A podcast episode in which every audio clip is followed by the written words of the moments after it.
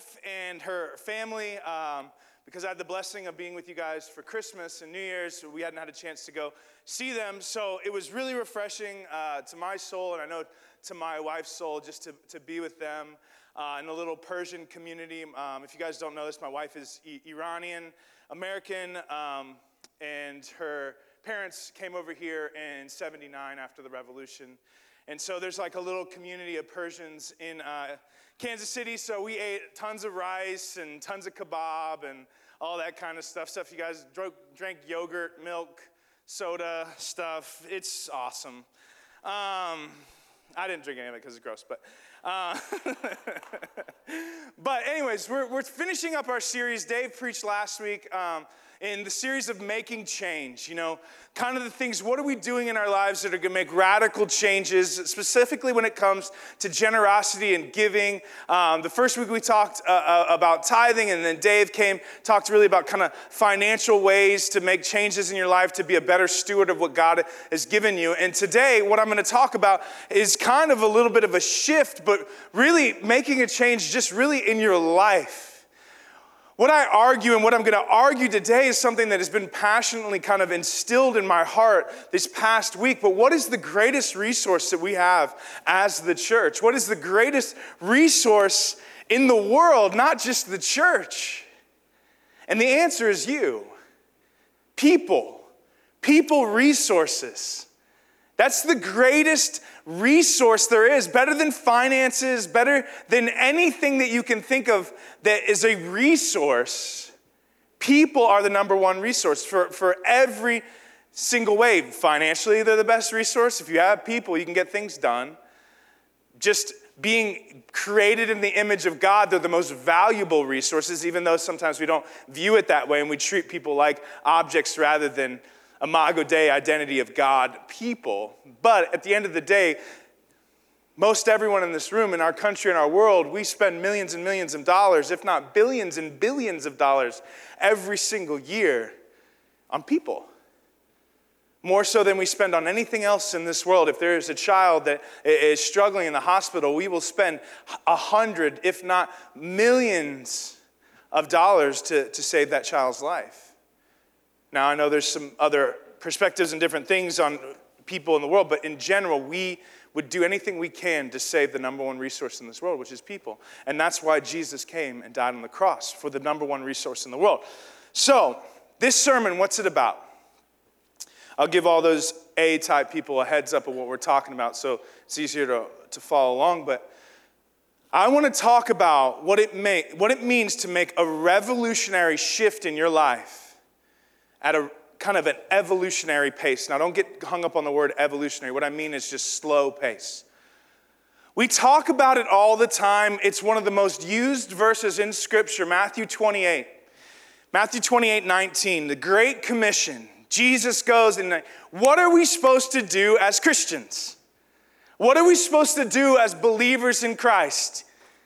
There's really only one thing that Jesus tells us to do. Now, there's a lot of sub things that come along with that, but the, the last thing that Jesus said to his disciples before he ascended is Matthew 28 19. If you haven't been in church or if you've been around church or if you've looked at a postcard of a church, they probably have this verse on there. Everyone talks about this. Go therefore and make disciples of all nations, baptizing them in the name of the Father and the Son and the Holy Spirit teaching them to observe all that I've commanded you.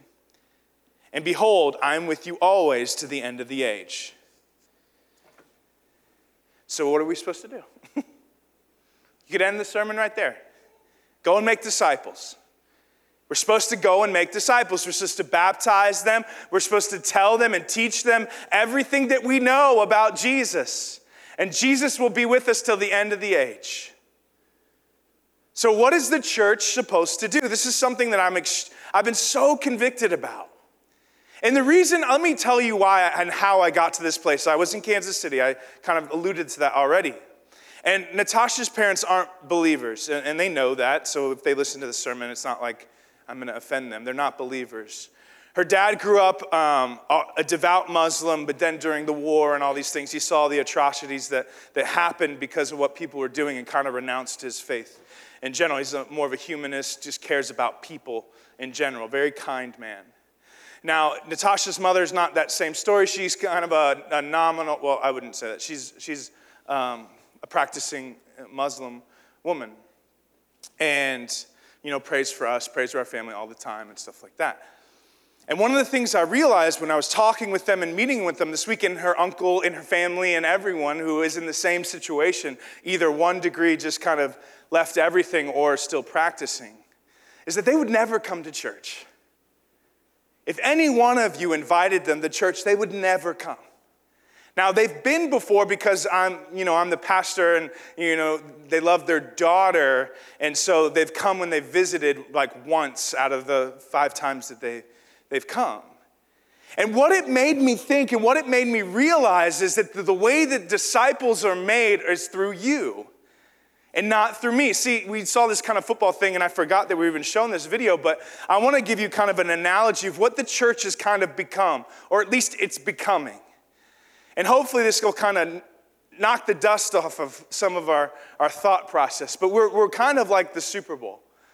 We're kind of looking around at the church, and there's 22 like supreme physical athletes playing, and we're all watching. And we're cheering them on, you know, whatever, you like the Falcons or the Patriots or neither, whatever, you're cheering them on. You know, go win, do it, yay. And there's 100,000 plus people sitting in the stands that actually probably really need to go exercise. They don't need to watch the game, they need to get up and start walking. And that's kind of what's happening here. There's like 22 people and I'm sorry if this is offensive, but there's like 22 people that are, are, are dying to themselves every day, not talking people on stage, dying to themselves, doing the good fight, and we're cheering them on. Keep doing that. Keep doing that marriage ministry stuff. We're so proud of you guys. Hey, oh, you're helping the homeless. Yeah, here, man, here's 20 bucks. Keep it going. Good job. Pat them on the butt as they walk out.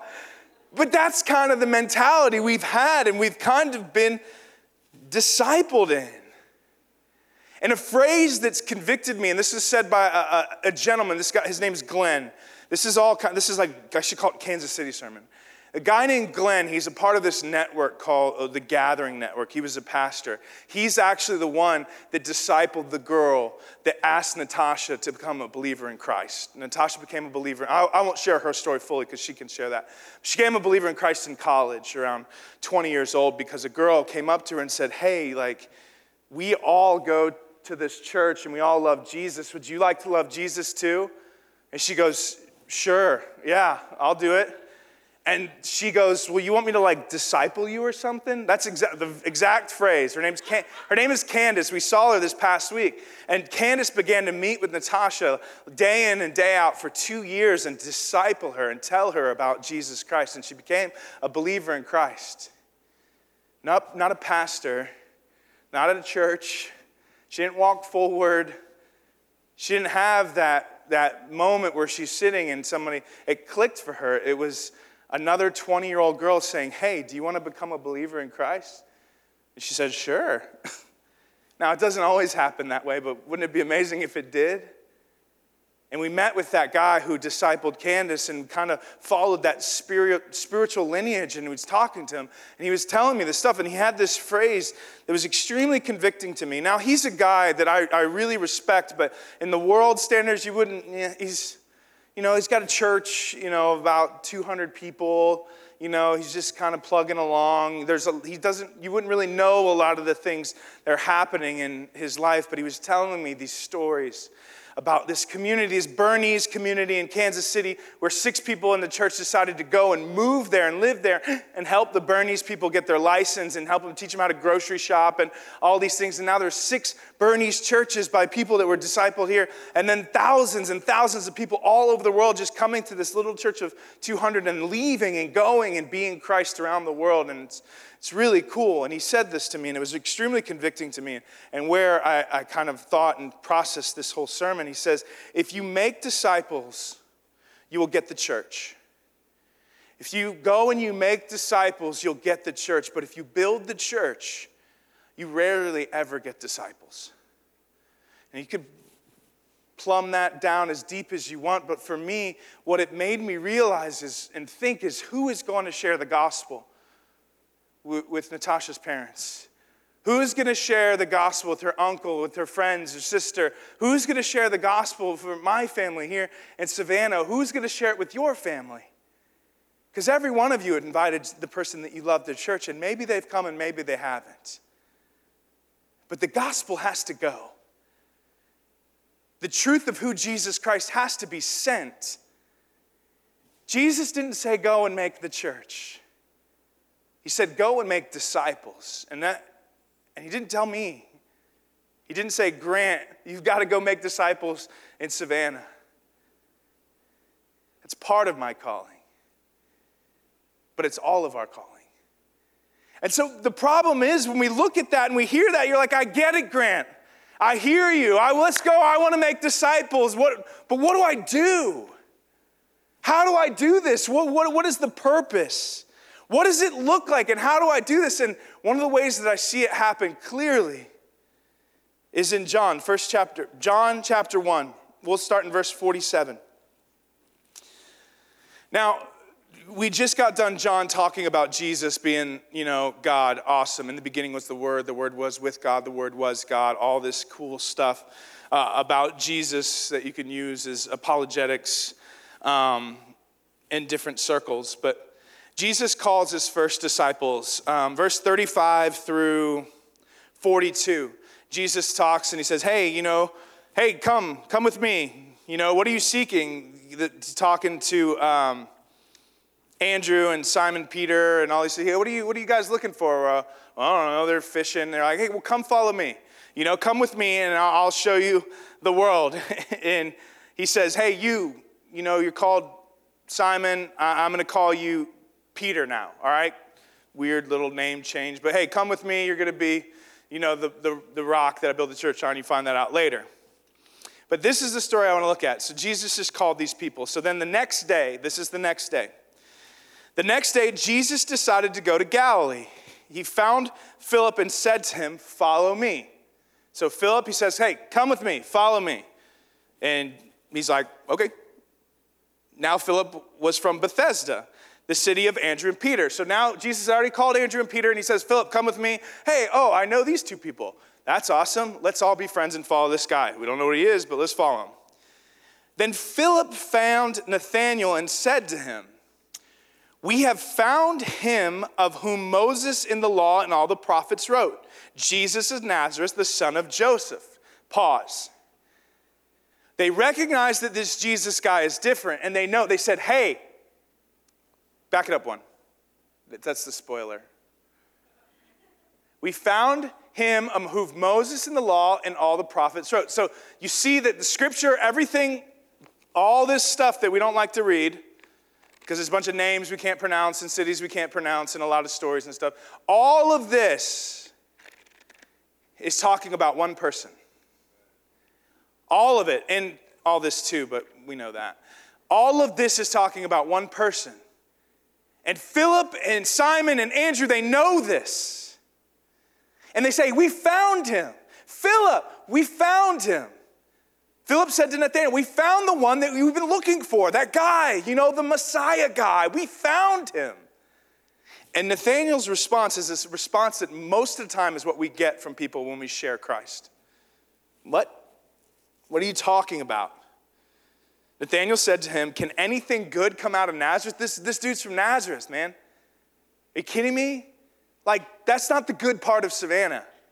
Like, why would can any, you're telling me that Jesus came out of that? He's Joseph's son, man. We used to play soccer together. You know, like, can anything good come out of there? And Philip said to him, Come and see. And it's not written here, but you can see Philip saying, I don't know.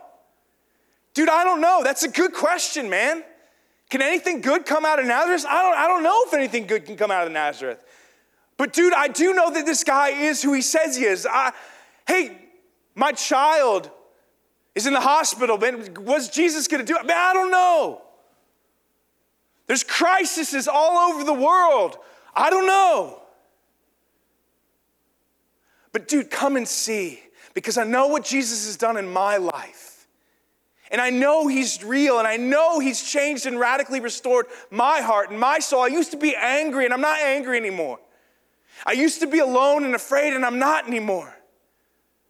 I used to be so centered and focused on myself, but I'm not anymore. I don't have the answers that you need. But come and see.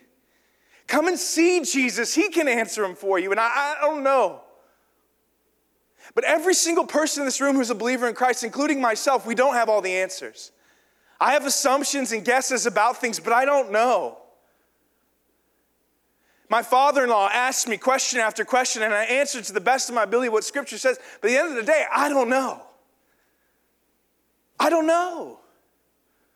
But what I do know, it's not because God doesn't care. What I do know is it's not because Jesus doesn't love us. So come and see. Come and see. Not come to church, not come to this study, not come to this, but come and see Jesus. And every single one of you in this room, if you're a believer in Christ, you're tasked with that responsibility. If you want to see the church grow, it involves us going and telling people about Jesus. We continue on. Nathanael said, "Can anything good come out of Kansas? Uh, Kansas, yeah. Anything come out? No, nothing. Can anything good come out of Nazareth?" Philip said to him, "Come and see." Jesus saw Nathanael coming towards him and said, "Behold, an Israelite indeed, in whom there is no deceit." Now, I don't know exactly what he said there in the Hebrew, but he said something that triggered in Nathanael to say, "How do you know me?" Like, how do you know that about me? Maybe it's me saying something to somebody and you're like, I don't, how can you know that about me, Grant? Something that triggered in Nathanael a, a question that really stirred in, in his heart. And Jesus answered him. He said, Before Philip called you when you were under the fig tree, I saw you. Now, a lot of people talk about well, what Jesus actually saw or what Nathanael was doing or something that he maybe he was struggling, maybe he was lonely, maybe he was crying. I don't know. There's a lot of assumptions, but there was something that triggered Nathanael to respond in a way that says, Truly, Rabbi, you are the Son of God. Somebody who says, Can anything good come out of Nazareth? To Rabbi, you are the Son of God. You are the King of Israel. You are everything I've been looking for. Jesus answered him, Because I said that I saw you under the fig tree, you believe?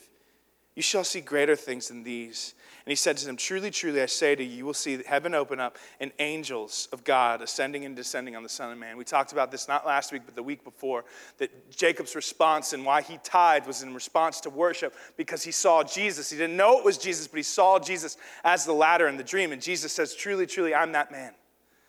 You said Moses and the prophets testify about me, and you know about Jacob's ladder. I'm that ladder that attaches heaven and earth. That's me. But you'll see greater things than this, and that's the realm that we work in as the church. We don't have the answers. I don't know how really to help people with their addictions. I really don't know how to build marriages. I really don't know anything. As your pastor, I don't know how to help you except by telling you and teaching you and helping you understand the person that can, which is Jesus Christ. And I'm not apologetic about it. You see, the word church is called ecclesia. Ecclesia, these are definitions of the word for church. It says called out of self called out to love God and to love others, called out to be different and to make a difference. The reason that we come and gather in this building, which we should do, please don't misunderstand me when I'm saying this. I'm swinging the pendulum really hard to one side to help you understand, but the gathering is for the scattering. The reason that we come is to be called out. To be called out of ourselves, to be called out to love one another, anyone to be called out to be different. We're different. The reason you're in this room, if you're a believer or not a believer, this is your first time, you came here for a reason. You don't just come to sit here and listen to music, even though it's phenomenal, and hear me preach because you sit and you're like, man, I really enjoy to learn about this Jesus guy. Like, we won't, we very rarely go and see movies that aren't five stars. So you're here for a reason. Why? Why are you here? Is it to be taught and to grow? Great. If so, awesome. I'm glad you're here.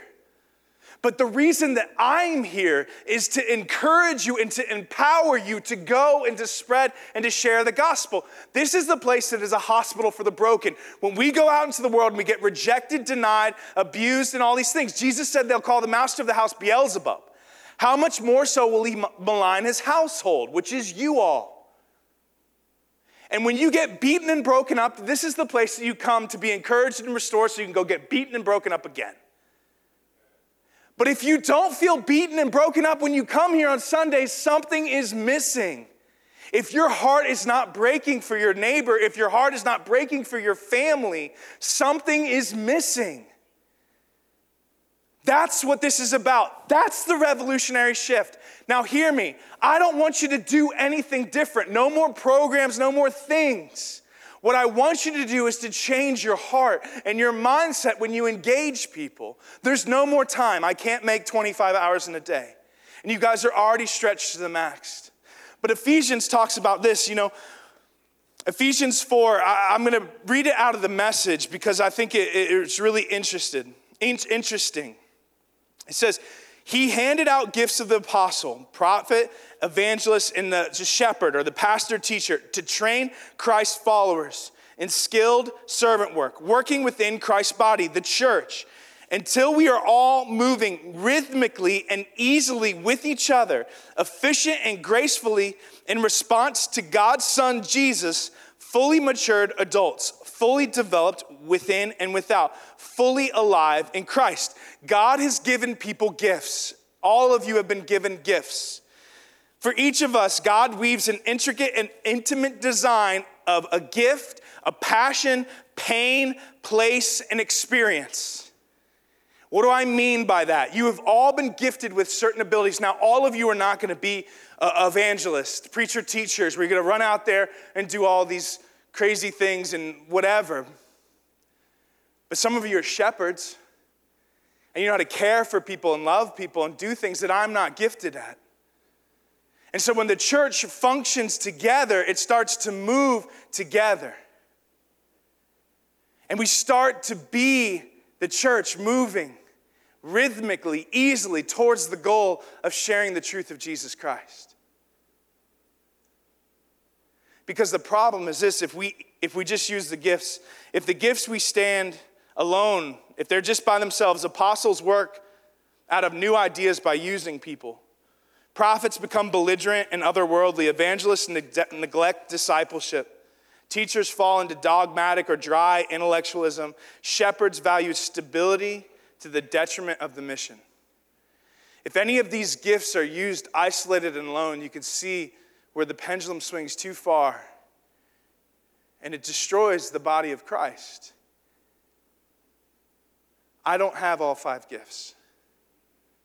Jeff doesn't have all five gifts. Stan doesn't have all five gifts. That's why God created a body. So that we can work rhythmically and easily towards the goal of sharing the love of Christ with everyone. Now, how does that happen? How does discipleship happen? It honestly happens just by doing it. For me, I, I am so selfish, I would never get up in the middle of the night and be disciplined to do something. Just randomly pop up in the middle of the night and say, you know what, I'm gonna go read my Bible and do this. But God, in His divine mercies, has given me children. I, I know. But I love my children more than I love myself. And I'll get up and I'll, I'll pick up my child, and God uses that as a way to disciple me. It's the same with you. Some of you have experienced some really true devastating pain in your lives and, and experienced it. God's putting you in a space and a place where there's other people who have that same pain. And you get to engage them and you have credibility because God has gifted you with the ability to engage that person. The problem is we don't share each other's stories. We don't share the truth of Christ. We don't engage. And part of that is just being the church. We've talked about this before, and I talk about it again. Why do we have a children's ministry? Somebody uh, to watch your kids so you can come and sit here and listen to me? No. It's so that they have an environment with other children where they can be discipled and learn and poured into and grow. Where people can say, hey, let me tell you on your level who Jesus is because Grant's not doing a good job over there, so we're going to send you over here where you can really get the nuts and bolts of who Jesus is. So they can grow up in a culture where they learn Christ. Why do we have people that greet the front door? Because there's people that walk in here every week that are lonely and no one has talked to them. Why do we have coffee? Why do we do the things that we do? Why do we have decision counselors? People that come forward willing to share their life with you. It's so that you're not doing this alone, so that the body of Christ can function, because a shared burden is an easier burden. What does it look like for us to say, Come and see? The reason that we have people serving, the reason that we have people volunteering and engaging and doing this is so that we can be the body of Christ. Why do we have people give communion? Because it's important to recognize that the body represents Christ's body. The bread, it represents Christ's body, and the juice represents his blood, and we need somebody to hand it out so that every single other person in this room can experience what it means to be in relationship with Christ through communion. That's why we do that. That's why we say, hey, we need eight people to sacrifice one hour a week so everyone can experience Christ through communion. Why do we have people give offering? Because we need somebody to say, hey, we're excited that you're ready to give your sacrificial blessing. Here, Here's the blessing that God has said, I need to sacrifice. The one that James and I sat at the table with, saying, This is God's money, and you have the opportunity to collect that from me. It's not because we need you to do stuff for us, it's so that other people can experience Christ. And the thing is, all of you need to do it because everyone needs to experience Christ not just in this building, but outside of that. So I have two questions and I have uh, some other things. Two questions to think about as we continue because I'm finishing up. What are the two things that you're willing to do this year for Christ? Not for the church, not for me, not where you're going to volunteer, not any of those things. What are the two things you're willing to do this year for Christ? Now, maybe one of those things is hey, I'm going to plug in. I'm going to disciple children, or I'm going to engage in greeting, or I'm going to do something that God's gifted me with. Maybe it's, hey, I'm going to, I'm going to help people disenfranchised in our city. Maybe I'm going to go to Hope Academy. Maybe this. What are the two things that you're willing to do for Christ? And if it's super small, that's okay. If it's just, hey, I'm willing to pick up the bulletins at the end. I don't really want to talk to anyone or see anyone. Or I'm willing to bake cookies for someone who just had a baby or I'm willing to engage in marriage, or hey, you know what? Maybe it's as radical as hey, I'm willing to uh, adopt somebody who, who's struggling. Whatever that is, whatever you're willing to do for Christ, I want you to think about that. I want you to process that. I want you to take that home and I want you to write down, pray about it, and say, These are the two things I'm willing to do for Christ this year. And do them. We no longer need to be a professional team. No longer do we need 22 people doing everything. We need the 100,000. We need the body of Christ engaging. If you're a believer in Christ, you need to engage the natural rhythms of your life and engage people with the gospel. You eat lunch, invite people to lunch. Let me ask you a question. Raise your hand here if you've ever been lonely. Okay. For those who haven't, This is a bolder request. Raise your hand right now if you're lonely, if you are lonely. All right, there's two people in the back. All right, Marsha, right here. I want you to take those two people to lunch. It's Eric and Trevor. That's how discipleship works. Who else is lonely?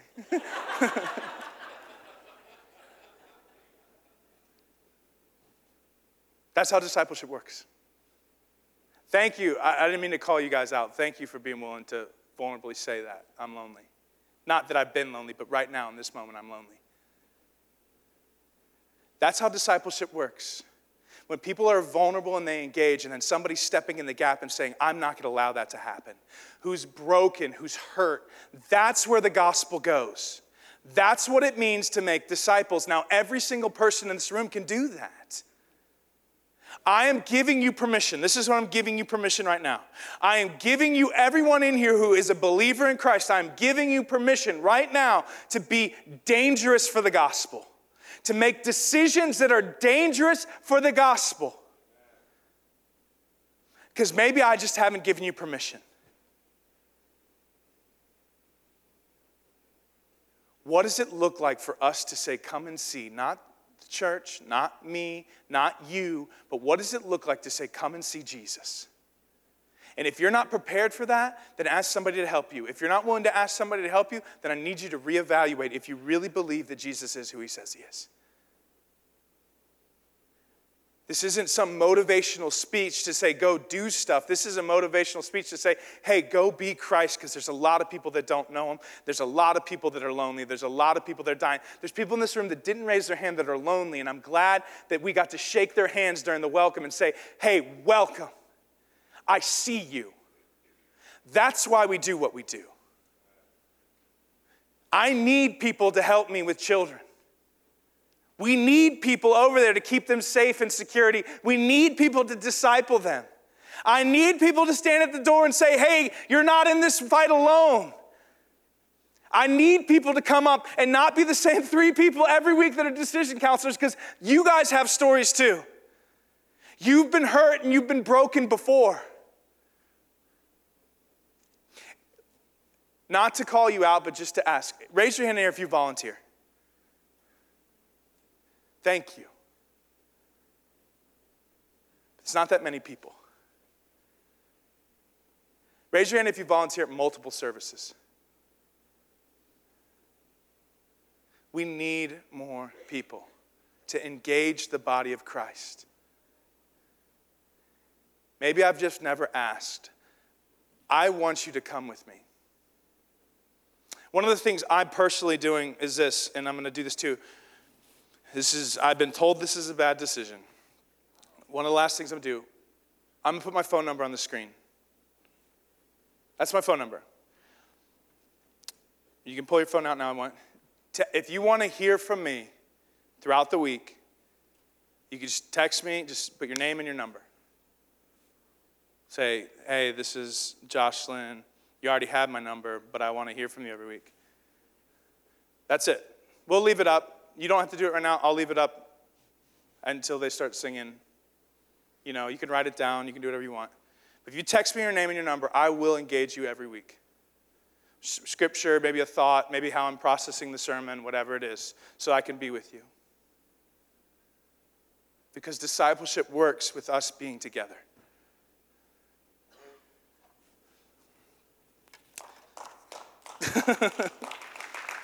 All right, I guess I'm done. That's, that's the, I, I need to be done. Um, I've kind of lost it. Listen, the church is a place where we come and we engage Christ so that we can go and we can be Christ. Remember that. The only way to become a deeper and more true disciple of Christ is to engage and just to disciple others. It's okay not to have the answer, it's okay not to know, but it's not okay not to be. It's not okay not to be Christ. And I'm hoping and I'm praying that that's convicting to you. Because if you think you're doing enough, you don't even understand the message. It's not about doing anything for Christ, it's about being Christ. And understanding that the only way to be Christ is to engage with Him and to engage with His people. Let's pray. Father, I thank you for who you are. I thank you for what you've done.